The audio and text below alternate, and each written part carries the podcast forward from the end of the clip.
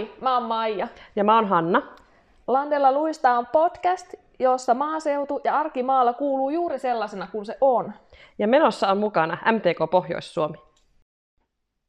Rakkaus ja rakastuminen on monesti sellainen aihe, että siinä ei paljon järjen kanssa ole tekemistä. Ja on aika selvää, että kun kaupunkilainen taajaman kasvatti rakastuu maajussiin ja eessä on mahdollisesti muutto tänne aivan uuteen eliympäristöön, niin siinä saattaa kulttuurit törmäillä. Tämä jakso kertokin siitä, kun kaupunkilainen rakastuu maajussiin. Ja nämä tarinat on saatu teiltä kuuntelijoilta. Ja niitä, niistä koostettu tämä jakso, vaikka sulla Hanna kyllä itselläkin on tästä kokemusta. Joo, tuota, mä, mä oikeastaan tiedä, mikä se oli se silloin, kun mä oon rakastunut tähän maajussiin, että, että millä mulle se myytiin että, että vannottiinko mulle, että minusta ei ikinä tule maanviljelijää, että en ole jäämässä siihen kotitilalle, mutta muutama vuosi myöhemmin niin huomaan olevani emäntätalossa. Joo.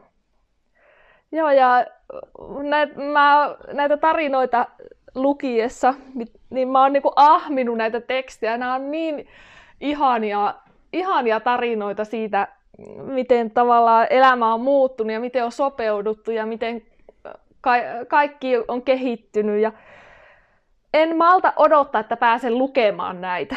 Annahan tulla, koska mulla ei ole mitään käsitystä näistä teksteistä, mitä Maija tuolta nyt lukee, että mä kuulen itsekin eka kertaa nyt.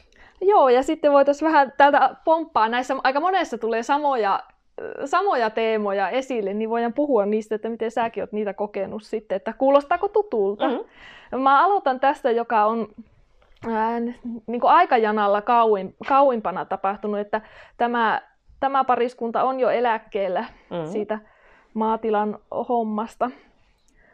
Eli tämä, tämä on tapahtunut kauan sitten. Oulun keskustan asukkaana olin rakastunut maalaiseen. Kyllä kaupungin pojat pilkkasivat maajussia, joka haisikin ihan landelle. Minä en sitä hajua tuntenut, joten lähdin kohteliaan ja komean landepaukun mukaan. Muutimme Liminkaan eikä aikaakaan, kun tuota armasta aviopuolisoa kiinnosti Maajussin työt Alatemmeksellä. Sitä mietittiin, käännettiin ja väännettiin. Ulkohuussi oli keskellä pihaa pienen saunan kupeessa ja navetta takapihalla kallellaan lehmiä täynnä. Olenhan minä synnyttänyt muutaman lapsen ja imettänytkin niitä, niin johan minä muutamalle lehmälle pärjään. Niinpä lähdettiin soitellen sotaan. Navetan takaseinä kaatui, joten lehmät saivat lähtä, Piikkilankaa kerättiin pelloilta kilometreittäin. Talo remontointiin ja muutettiin sisään, vaikka ulkoovi puuttui. Pirtissä nukuttiin, syötiin ja elettiin koko syksy. Onnellisena kylmästä vedestä ja vanhasta hellasta, vessanpytystä ja muovisesta puutarhapöydästä keskellä pirttiä. Ei pelottanut, ei hirvittänyt, mutta väsytti kyllä. Vaikeinta oli tottua siihen, että maatalous nieli ihan kaiken, minkä se tuotti, enemmänkin. Elimme kuin veitsen terällä ja kummallisinta oli, että isäntä osti uuden traktorin, mutta ompelukoneeseen ei ollut varaa. Aikanaan sitten pääsimme sen verran pinnalle, että emme hukkuneet. Parasta maalla oli vapaus ja riemu mennä ja tulla, helppo hengittää. Kaikille riitti tekemistä ja töitä halujensa mukaan. Tuo 20 vuotta olivat kiireen ja työnteon aikaa, se kasvatti meitä kaikkia – Maalle lähtiessämme lähisuku antoi armottoman tuomion. Ei tule onnistumaan. Äitini pelkäsi, että koko maatalo vyöryy Temmesjokeen ja että lapset hukkuvat varmasti yksi toisensa jälkeen jokeen. Siksi huolellisesti varjelemani nokkospatja koko jokiahteella oli paras lastenhoitaja jokea vastaan. Tosin tänään kymmenen vuotta eläkkeellä olleena olen usein ihmetellyt, mikä oli se voima, joka vei meidät maatilalle isännäksi ja emännäksi. Jos ihan rehellisiä ollaan, niin eihän siinä ollut järjen hiventäkään koko hommassa. Mutta onnellisia me kuitenkin olimme, aika useinkin. Hmm. Tosi monta semmoista tuttua juttua mullekin, että, että kyllähän sitä, sitä pinnalla pysymistä on niin koko ajan ja, ja tuota, monesti mietitään, että ostetaanko se traktori vai se ompelukone. Siis että niin kuin, hintaerot voi olla hirveän suuret näillä asioilla, mutta kumpi se on sitten kuitenkin se tärkeämpi työkalu sinne maatilalle? Niin. Niinpä, joo, joo, se on, että ne ehkä pieniltä tuntuvat mm. oma yksityistalouden hommat, niin mm. jää monesti jalkoihin. Mutta tästä, tästä tarinasta siis, mikä oli mulle aivan semmoista, että vähän niin kuin olisi puhunut meidän meidän yhteen muuttamisesta, että kun me on muutettu tilalle, niin me muutettiin siis tilan vanhaan talloon, mikä oli ollut kylmillään tuota, parikymmentä vuotta siinä vaiheessa. Oho. Vai kymmenen vuotta? No, kymmenen vuotta, joo. Ja me asuttiin yhtä huonetta, ja lämmityksenä oli kakluuni nurkassa, ja meillä ei ollut vessaa, eikä suihkua, eikä mitään, keittiöitä, vaan kaikki käytiin hoitamassa Anoppilassa. Ihan totta. Oi. Ja sitten pikkuhiljaa huone kerrallaan sitä lähdettiin remontoimaan. Että mä, mä osaan myös iloita näistä, että meillä on oma, oma hella keittiössä ja nykyään jo oma saunakin. Joo. Sitten tämä on 80-luvun alkupuolella tapahtunut tämä, tämä tarina. Tässä kaupunkila, aivan täysin kaupunkilaistaustainen nainen rakastuu maanviljelijän. Ja ensimmäinen kysymykseni oli, jonka kysyin, että onko teillä sisävessa? Rakkauteni kestää kyllä kaiken muun, mutta ei ulkohuussia.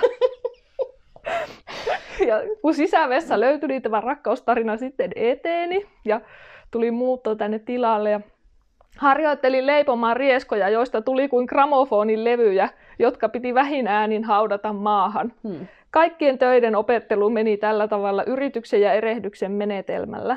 Paljon puhutaan siitä ihanasta maaseudun rauhasta, mutta ei sitä ole kyllä olemassakaan. Ikinä ei ole ollut niin kiire kuin maatilalla. Onnistui kaikki, kun ei hetkeksikään pysähtynyt. Mutta tykkään kyllä maalla siitä reiluudesta, rehellisyydestä, toisten auttamisesta ja yhteisöllisyydestä. Sopeutumisvaikeuksia tuotti tietenkin kauhea pimeys ja yksinäisyys. Ei ollut katuvalon valoa. Sukulaiset kauhistuivat rakastumisestani Maajussiin, mutta sitten kaveri otti irakilaisen miehen, niin vanhempani tulivat siihen tulokseen, että ei tämä ole niin hullumpi vaihtoehto ollutkaan. niin, että kun löytyy se toinenkin vaihtoehto, että mikä, mikä se olisi voinut olla, mutta toki tämä on sieltä 80-luvulta tämä, tämä tarina. Mutta lisätään, että molemmat ovat tosin nykyään kaikkien suosiossa. Niin.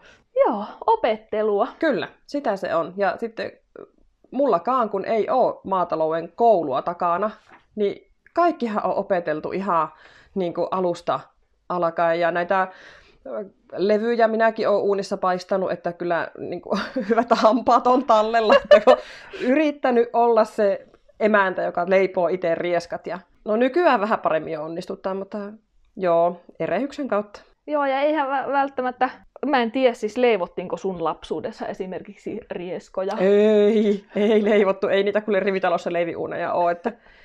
Joo. Muistan ehkä hämärästi, että äiti olisi yhden kerran sähköuunissa tehnyt rieskaa, mutta siitä ei sitten sen enempää puhuttukaan. Joo, okei. Okay. Et en, en missään nimessä en ole tottunut semmoiseen kulttuuriin, että leivotaan leivät itse tai, tai että se on se leipoma päivä kerran viikossa, että se pirtin pöytä levitetään täyteen jauhoja ja ruvetaan, ruvetaan tekemään ne viikon leivät, että ei, siihen en ollut tottunut ollenkaan. Joo. Sitten äh, tässä tarinassa mies, mies rakastuu maajussittareen ja eessä oli sitten lypsykarjatilalle lähtö. Ja rakastuin ennen kuin tiesin, että kyseessä on tuleva maajussitar. Jotenkin etäisesti hahmotin, että suvulla on maatila tai jotain sen kaltaista, mutta tämä asuu kaupungissa. Eli tämä tuli vähän yllätyksenä siis mm-hmm. tässä tapauksessa, että aluksi, mutta tietenkin sittenhän se konkretisoituu. Vasta noin yhdeksän kuukauden seurustelun jälkeen alkoi valjeta, että tässä hän ajautui itsekin maatilalle ja maatilan hommiin. Ei nuoren miehen itseluottamuksella tuntunut ylitse pääsemättömältä ajatukselta, mutta välillä kävi kyllä mielessä, että oho, onpas täällä paljon kaikenlaista hommaa. Mm-hmm. Sopeutumisvaikeuksia tuotti se, kun ihmiset tulevat käymään pyytämättä. Ja positiivisesti yllätti, että itsestään löytää uusia puolia ja joka päivä oppii jotain uutta.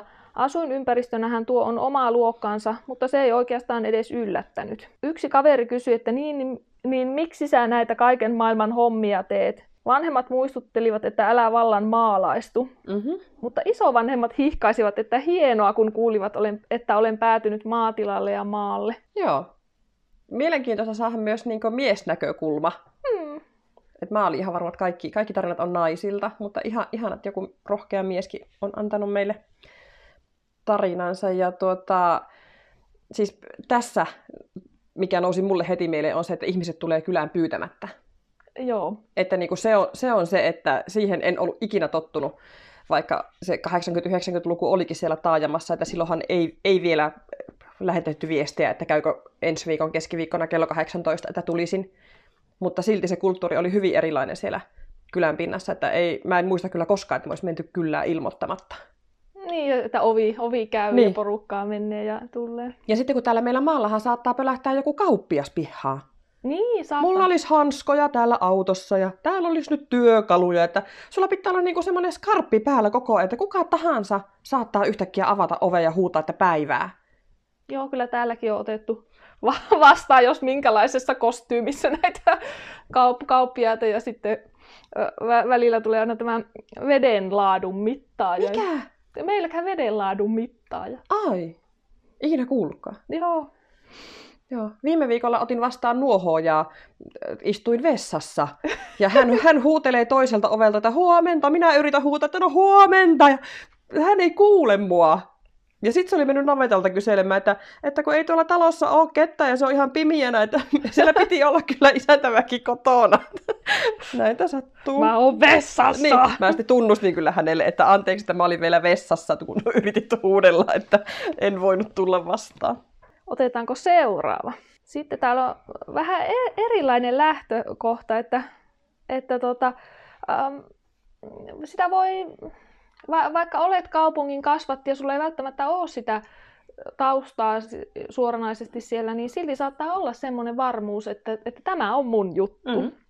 Itsehän olin jo kolme vuotiaana sanonut mummolle, että minusta tulee isona maatalon emäntä. Maajusseja ei jännästi Helsingissä pyörinyt ja Inkossa, jossa asuin viisi vuotta ennen tänne muuttoa, vanhat isännät oli vanhoja tai liian ruotsinkielisiä ja tulevat isännät turhan nuoria. Siispä ilmoitus nettiin, Siinä luki suunnilleen, laiduntaako ikkunasi alla kesäisin lehmiä ja onko sulla enemmän hommat hanskassa ja hanskat tallessa ja kuvaa profiilissa. Jos on, niin ota yhteyttä. Ja niinpä hän otti kuvattomana. No. Pikku hiprakassa päätin antaa mahdollisuuden. Treffailtiin pari kertaa puolessa välissä matkaa olevassa sukuni mökissä ja sovittiin, että tuun farmille kattoon, onko sellainen paikka, että se voisi tuntua kodilta. Tässä kohtaa hän oli unohtanut mainita, että sukupolven vaihdos oli vasta edessä ja talossa edeltäviä sukupolvia kaksi. Oi, oi. Mutta olihan se huikea tunne. On vieläkin näin melkein seitsemän vuoden ja, alle, ja kolme alle viisivuotiaista lasta myöhemminkin.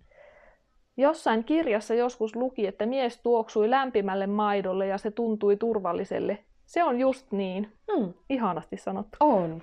Arvelutti, mistä saan töitä, mutta opettelin sitten lypsämään, niin eipä tarttenut miettiä sitä enää. Näin jälkiviisaana olisi voinut ostaa kautta vuokrata kylältä kuuden kilometrin päästä rivitalon. Sen verran alkoi vanhan parin kahden vuoden asumisoikeus kyrsiä. Mummo sentäs muutti vanhain kotiin. Sopeutumisvaikeuksia on tuottanut ei oikeastaan varmaan muu kuin vanhan parin päivälleen käyttämä asumisoikeus ja tapa edelleen näin vuosien jälkeen tulla ilmoittamatta, marssia kuin kotinsa ja jäädä yöksi kautta viikoksi. Nykyään onneksi vähenemissä määrin jäävät yöksi, onneksi. Positiivisesti yllätti se, kuinka vähän kaipaan kaupunkiin. Ei yhtään. No okei, ehkä silloin kun suihku jäätui tai kun jouluaattoiltana lakkasi vesi tulemasta mihinkään rakennukseen. Lähipiiriltä sain lähinnä positiivisia kommentteja, jopa kateellisia. Fajan mielestä olisi oikeisiin töihin pitänyt mennä, mutta sitten kun sille selvisi, että maajussit on yrittäjiä, niin muuttui äänikellossa. Hmm. Joo. Joo, tässä tuli vahvasti tämä monen sukupolven asuminen sitten siinä samassa talossa tai ylipäätään tilalla. Mm. Että se, se on kyllä toki, siis mä oon kokenut se ehkä ihan luonnollisena, että se Anoppila on siinä samassa pihassa ja, ja osannut kääntää sen sitten taas niin kuin rikkaudeksi, että heistä on ollut niin valtavasti hyötyä niin kuin lasten kanssa ja, ja ihan tilan töissäkin vielä. Että... Mutta et sinäkään varmaan samaan taloon. Ei, ei missään nimessä, mm-hmm. ei samassa talossa, en, en pystyisi asumaan samaa seinien sisällä. Ja että meillä on niin semmoinen, öö, jotenkin se on niin kuin alusta asti ollut ihan selvää, että että he ei ole tuppautunut niin meille. Että me saadaan elää ihan omaa elämää ja omassa rauhassa, vaikka eletäänkin heidän vanhassa talossa. Niin silti se on meidän talo. Että ei, ei niin kuin posti nakataan ovelta, mutta ei, ei muuten kyllä tulla niin kuin kysymättä. Mm, tässä on tosi paljon eroja. On. Joo, minä tiedän kyllä niitäkin taloja, missä käydään se leipäpussi siirtämässä siihen eri paikkaan, kun se on aina ollut siinä. Joo. Mm. Joo, ja siinä on niinku semmoisia kasvukipuja ja oman rooli hakemista niinku puolin ja toisin. Niin. En tiedä, mikä olisi tilanne sitten, jos olisi muutettu tavallaan, että he olisi muuttanut pois siitä talosta ja me olisi niinku suoraan jääty asumaan siihen, että mikä tilanne olisi sitten. Mutta että kun se oli tyhjillään se talo, niin kuin romuvarastona käytännössä ja me remontoitiin se alusta loppuun sitten itse, että me tehtiin siitä niin kuin omaa talo. Niin, se on tavallaan. Mulla itsellähän on se tilanne, että mä oon muuttanut mun lapsuuden kotiin sille, että täällä on ollut tavarat niin kuin niillä mm. paikoilla, missä ne on aina ollut.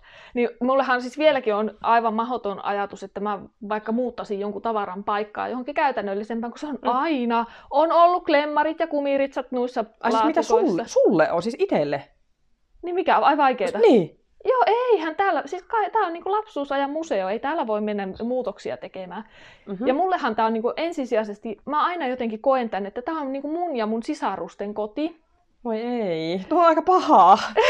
että mä voisin kuvitella, että, että jos olisi mm, puoliso tarkempi tai sillä lailla sopeutumissa, tai jos puolisolla ei olisi ehkä taustaa itselläkin samankaltaista, niin voisi mm. olla, että tuntuisi niinku ihan hullulta, että se, se että, että tämä on niinku meidän ko- Niin, mutta siis ihan, ihan totta, eihän täällä ole muuttunut mikään.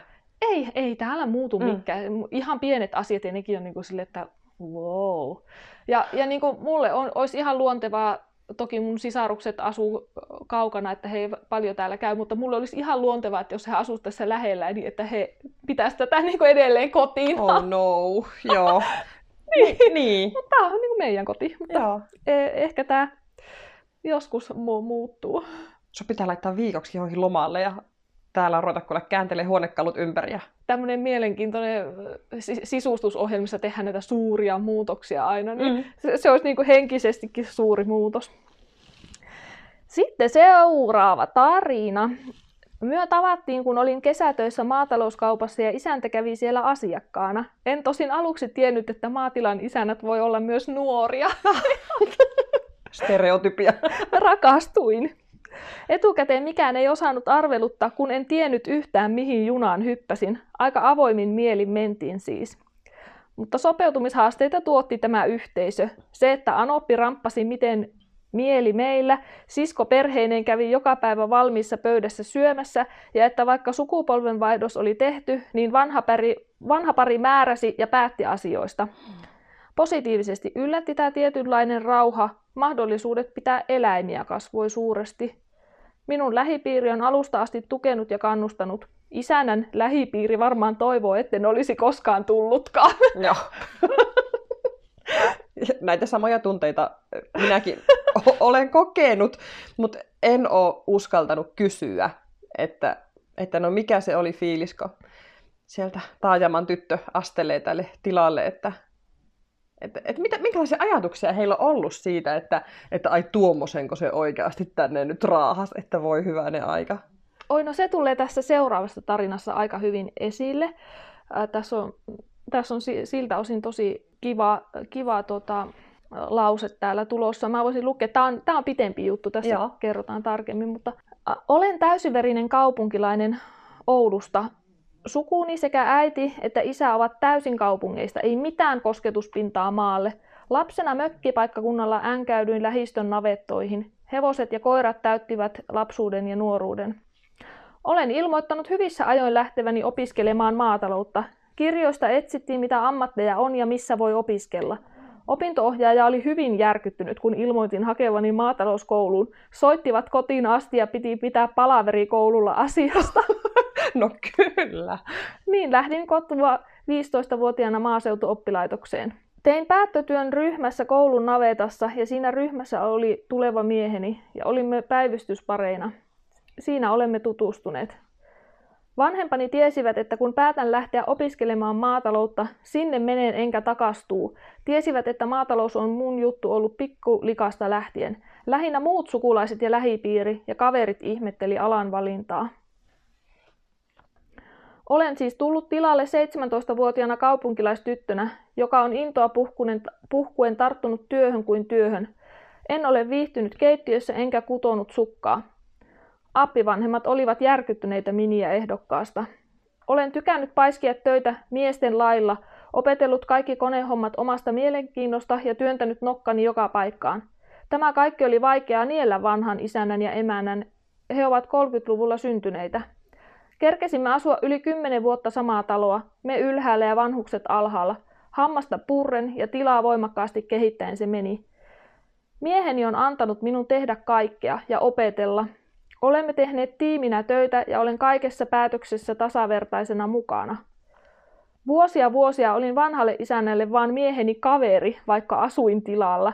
Naimisiin menon jälkeen ja kun jäin vieraalta pois, asia vähän muuttui.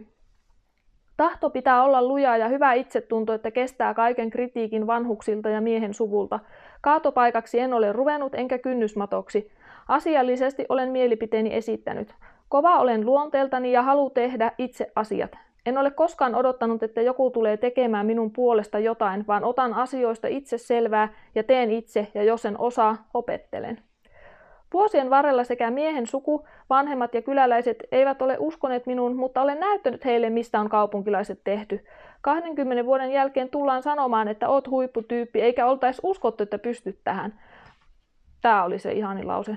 Vanha isäntäkin kuolin vuoteella sen sanoi, että on onnellinen, että tulin taloon. Mm.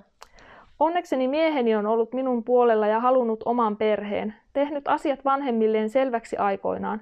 Jos näin ei olisi, homma ei olisi voinut onnistua. Kaikista vaikeinta on tulla emännäksi kaupungista, ennakkoluulot ja se ajattelu, ettei nainen osaa tai pysty. Teen unelmatyötä unelma-ammatissa. Toisinaan on tietysti raskasta katsoa joka päivä toista. Mutta plussaa on, että maalaismiehet on jalat maassa, osaa kaikkea, tuntee kaikki, ei turhia hötkyile, huippuvalinta. Aina löytyy ratkaisu kaikkein, on yhteisöllisyyttä, iso suku ja kaikkia autetaan. Kyläilykulttuuri, ei lasketa tunteja. Se mikä yllätti, kaikki vaan kävelee sisään, ei sovita saako tulla kylään. Nyt se tuntuu normaalilta. Vappua ei juhlittu, nyt juhlitaan sitäkin, mutta hillitymmin kuin kaupungissa. En viihtyisi kaupungissa, en viihtynyt lapsenakaan. Saa mennä ja tulla miten haluaa ja juosta pitkin mettiä. Toki siitäkin on, on vuosien aikana kuullut, että lapset on olleet päiväkodissa. Ja olihan se 20 vuotta sitten kummallista, kun oli ratsuhevosia ja koulutettuja koiria ja kävin lenkillä koirien kanssa ja harrastin. Nyt se ei ole enää täälläkään kummallista. Omien sukulaisten ja sisarusten kanssa pitää hirveän tarkkaan ja kauan etukäteen sopia, jos meinaa nähdä ja kyläillä. Ei onnistu mikään spontaani. He kaikki asuvat kaupungissa ja siksi ei olla paljon tekemisissä, koska heillä on hirveästi harrastuksia ja menoja. Miehen suvun kanssa enemmän tekemisissä ja spontaanisti kyläillään kahvilla. Maalla jos järjestetään juhlat, kaikki tulee käymään, häät on monisataapäiset. Omat hääni oli kaksi ja puolisataa henkilöä ja ihan kauhuissaan oli oma sukuni tästä väkimäärästä ja että oikein ruokahäät kaikilla höysteillä aamusta iltaan. Ei tule mieleenkään karsia, että tuo kutsutaan ja tuo ei. Täällä lasten synttäreilläkin on äkkiä 50 henkeä kahvilla. Mm. Tosi, tosi paljon tuttuja juttuja tuossakin. Tässä tuli mun mielestä, no tuo oli se, missä mulla meni aina kylmät väret tuo lause, että kuoli vuoteellaan. Mm. Vanha isäntä sanoi, että oli onnellinen, että tuli taloon ja että se, kuinka se, niin kuin, se on oikeasti sen tilan kannalta aika tär- tärkeää, että minkälainen minkälainen miniä siihen tulee. Ja sitten tuo, että tässä tuli jotenkin niin ihanasti esille se, että, että kun se miehen kanssa on se, sen puolison kanssa on se tuki mm. olemassa, että me, me ollaan tiimiä, me ollaan Joo. tasavertaisia. Joo, että se mies ei lyöttäydy sinne äitinsä niin kuin kelkkaan ja sitten on sitä miniää vastaan. Ja se, se on niin kuin se tärkein juttu varmasti melkein, mitä siinä tilalla voi olla niin, semmoinen tasavertainen tiimiytyminen, mm. niin se, se on niinku, että e, eihän kukaan om, omia niin, sukulaisia vastaankaan halua olla, eihän kukaan halua olla ketään vastaan varsinaisesti, mutta mm. että semmoinen tietynlainen kunnioitus ja tasavertaisuus, niin se hirveästi auttaa mm. tätä asiaa. Mutta kyllä mullakin on ollut niinku aina semmoinen fiilis miehen suvusta, että kyllä mut on otettu hirveän hyvin vastaan. Joo. Tai sitten he on hirveän hyvin näyttelemään. En, en tiedä, mutta siis en, en ole koskaan kokenut olevani, niin kuin, että mua olisi katsottu jotenkin sillä, että no tuokin on jostakin kaupungista vaan tullut. Että hekin on kuitenkin muuttaneet jo kaupunkiin ja vähintäänkin taajamiin, että eivät asu enää niin maalla. Niin kyllä mulla on ollut ainakin ihan, ihan tervetullut olo. Joo. Se on ihana. Ihana, että se on niin. Sitten sitäkin tuntuu olevan niin kuin monen, monenlaista. Joo, ja silloin sata vuotta sitten, kun me on menty kihloihin, niin tuota, Anoppi rupesi puhumaan, että, että kihlajaiset pitää järjestää. Se, se oli ihan outo juttu mulle, että juu, kihlajaiset. No mä, että anna mennä, että järjestä kun kerta haluat laittaa, niin siis kihlajaisethan tarkoitti, että koko suku, siis talo täyteen mulle ihan uppo outoja ihmisiä, jotka tulee onnittelemaan meitä, kun me ollaan menty kihloihin. Ihana! Et niin kuin ihan järkyttävää. Me vasta katsottiin valokuvia, että ai nuokin on ollut meidän kihlajaisissa ja kaikki kortit oli tallessa. Ja siis koko suku on tullut meidän kihlajaisiin. Joo, ja, ja tuokin, että, että kyllä ne juhlat, eihän mä niinku vaikka jotkut juhlat, jos on, niin laske, että no, no kuinka monta vierasta tulee, sillä, mm. vaan se on sillä lailla, tulee ketä tulee. Niin, tai... mutta ne äkkiä paisuu isoksi ne juhlat. Niin, että kyllä täällä juhlat on isompia. On. Että, mm. että jossain kaupungissa saattaa olla tosi rajattu se osallistujamäärä mm. ja tarkka kelloaika ja silloin tulee se ja se ja se on, se on hyvin niin kuin erilaista se juhlien suunnittelu. Että täällä enemmän joskus tuntuu, että se on semmoinen avoin kahvitilaisuus. Mm. Juhla, juhlat on ehkä vähän erityyppisiä. Ne ei ole ehkä niin semmoisia muodollisia. Ei, ei missään nimessä. Vieläkö sulla oli joku siellä? Oo, mulla on vielä Aa, kaksi. Okei. Okay.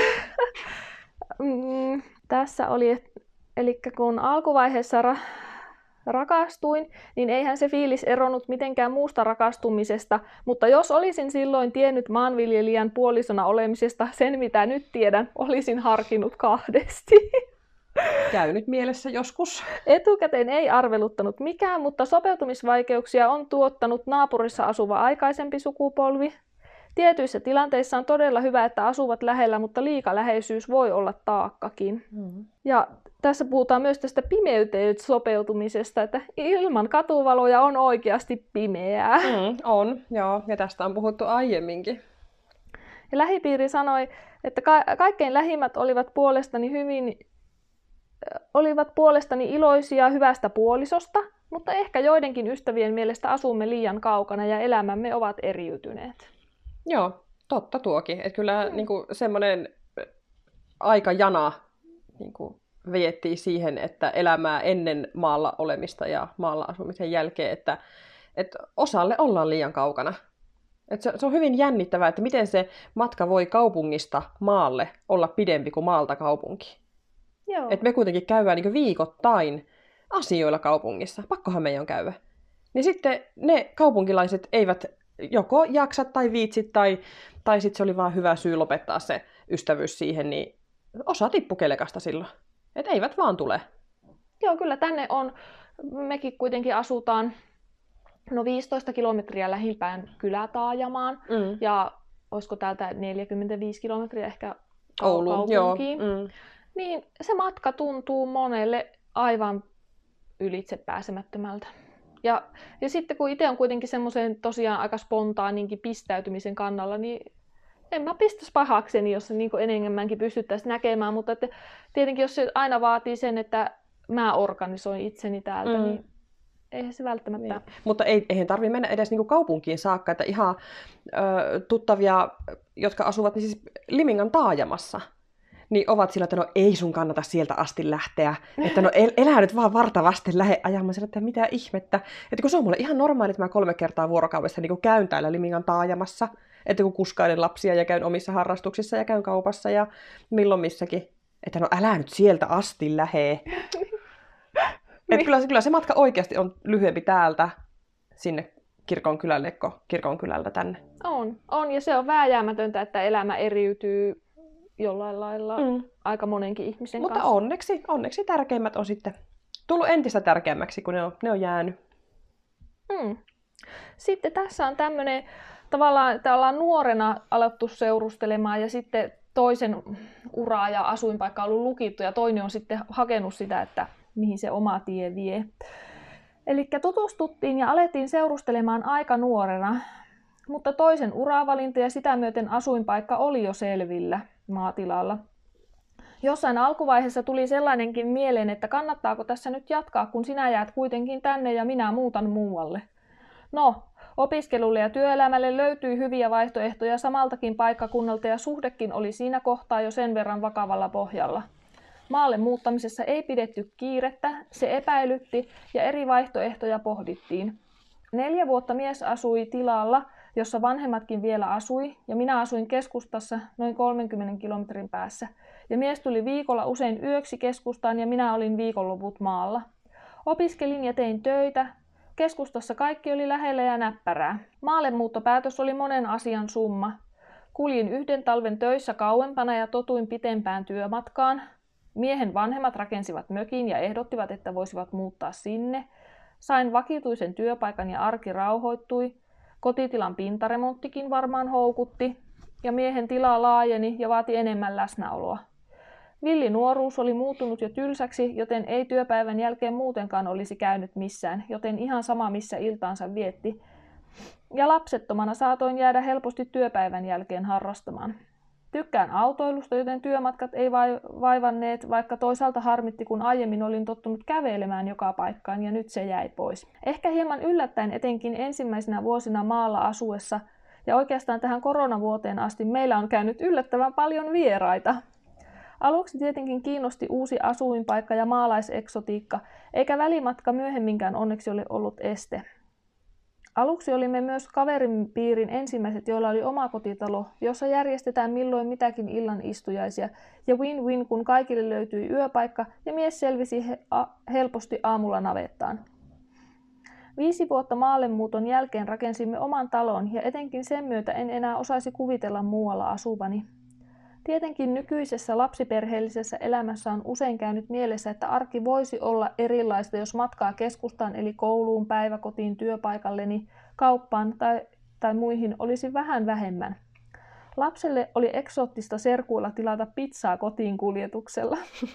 Toisaalta koronavuosi on kyllä kirkastanut ajatusta toisenkin suuntaan, että mitäpä niillä, kun ei niissä missään voi käydä kuitenkaan. Vuosien ja lapsien myötä on entistä selvempää, että mikä, Mikäli tuota, tuota aika kiireistä miestä kautta isää halutaan nähdä, ei asuinpaikka voisi paljon kauempana olla. Uh, harrastuksien lisäksi suurin vaikutus täällä maalla asumiseen on ilta, maalla asumiseen on iltapainotteinen ravintolakäynti. Osansa on toki lapsiperheelämällä ja miehen 247 työllä, mutta kotiin on siis aina aamunavetaksi selvittävä, eli yleensä kuskihommiksi menee jommalla kummalla, kun taksiautoilukin rokottaisi lompakkoa rajulla kädellä. Mutta taas voi todeta, että korona ei ole tähänkään asian omalla kohdallani juuri vaikuttanut. Ei täällä käsin olla totuttu viinipaareissa afterworkeillä istumaan. Mm-hmm. Asuinpaikka oli ehkä vain yksi, vaikka tosi konkreettinen osa maatalousyrittäjän rakastumiseen vaikutuksista. Koko yrittäjä maanviljelijä elämäntyyli on vaatinut sopeutumista taajamassa palkansaajaperheessä kasvaneelle. Lähipiiri enkä kyllä minäkään ei varmasti olisi ikinä kuvitellut minua maalle asumaan. Äidilläni kuulemma oli ollut tunne, että muuttaisin ulkomaille ja menisin naimisiin jonkun ulkomaalaisen miehen kanssa. Mutta kyllä, tässä saman kunnan sisälläkin on melkoiset ja melkein samaa vastaavat kulttuurierot olleet. Lähipiirini on kyllä ollut kannustava ja en ole asiasta ainakaan negatiivisia kommentteja saanut. Hmm. No siinä oli pitkä kirjoitus. Ihana. Joo, ja mä, mä samastuin myös tuohon, että, että täällä ei tosiaankaan notkuta missään afterworkeissa, mm. viinipaareissa, että, että semmoinen, että joo, lähdetäänkö käymään jossain vaikka yksilä tai tämmöinen, mm. niin joo, no ei, ei täältä kyllä ihan, että mä, ja sitten, mm. että aina, aina kun, että sä oot autolla, miksi sä oot autolla? Niin. Onko sä raskaana? No, Miksiköhän en kuule, kuule vaan en ajatellut tuosta hurrauttaa taksilla mm. mu- muutamaa, muutamaa kymmentä kilometriä ees sun taas, että tota, semmoinen, se, siihen se kyllä vaikuttaa, mutta mm. toisaalta tämä korona ei tosiaan ole vaikuttanut. Ei, ei onneksi. Mutta kyllä, sitä kun lapsia harrastuksiin kuskaille tonne kylänpintaan, niin monesti sitä ajattelee, että no onneksi en asu yhtään tämän kauempana. Että kun eihän nyt tietenkään voi niin samalle päivälle sattua ne harrastukset, eikä tietenkään samaa aikaankaan, että pahimpina päivinä käytän ensin tytön ja sitten haen pojan. Ja... Et vaatii semmoista, sitä, juuri että tykkää sitä autoilusta. Että autossa saa kyllä istua. On. Se, se on juurikin niin, mutta että, ja tämä oli ihana, että lapsille oli eksoottista serkuilla tilata pizzaa kotiin kuljetuksella. Meillä on vähän tämmöisiä Joo, kyllä. samankaltaisia mm. kokemuksia. Nyt oli tänä uutena vuotena meillä oli ihana, me nähtiin raketteja. Aa, jännittävää. Ei tää, täällä meillä päin ei, ei niitä ju, juurikaan näy ja sitten itse ei ainakaan tässä ammuta mm. eläinten takia, niin tota... Se on kyllä, siis vuosia vuosia sitten oltiin pojan kanssa kaupungissa, hotellissa yötä, ja hän näkee hotellin ikkunasta, että äiti, tuolla on mäkkäri. niin. Ja mä tää, nyt me haetaan hotellihuoneeseen mäkkäriltä sulle iltapala. Niin kuin, se on aivan eksotiikkaa meidän lapsille. On. Että kun ikkunasta näkyy mäkkäri. Siis wow. en tiedä, innostuskohan se enää ihan niin kovasti, mutta silloin kohta kymmenen vuotta sitten niin se oli, se oli hittijuttu. Silloin se, silloin se oli uusinta. Mutta edelleenkin kyllä meidän lapset saa innostua sillä, että hei lähdetäänkö käymään pizzalla tai hei lähdetäänkö käymään grillillä tai ihan ovat niinku mukana, että jes, lähdetään. Et se on niille ihan semmoinen, se, siis se ei kuulu missään nimessä niinku viikoittaiseenkaan juttuun meillä. Ei ehkä kuukausittaiseenkaan tähän maailman aikaan. Joo, no si- siinä on säilynyt semmoinen eksotiikka. Niitä saa kiristettyä hyvin. Paavolan grillille. Nyt kun vedätte hyvin, niin käydään Paavolan grillillä. Muakin saisi kiristettyä sinne. Jos ei tule yhtään Vilma-merkintää, niin käydään Paavolan grillillä. Ei ole tarvinnut hetkeen käydä. Kiitos näistä ihanista kertomuksista tosielämästä. Nämä oli niin elämänmakuisia ja näihin kyllä pystyi samaistumaan. Niin, ja näiden lukeminen oli suuri kunnia ja semmoinen ilon aihe. Joo, ja siis hetkeäkään ei tarvinnut epäillä, että etteikö nämä olisi totta. Joo, ei. Nämä oli kyllä ihan siis niin kuin, osittain suoraan omasta elämästä. Joo. Tosi paljon samoja juttuja. Et vertaistukena kaikille, että emme ole yksin. Mm, kasvutarinoita. Mm. Ja... Että sieltä ihan mistä 60-70-luvulta, kun ensimmäinen tarina oli, että tuota, samojen asioiden kanssa on painiskeltu jo ihan silloinkin. Ihan, ihania rakkaustarinoita.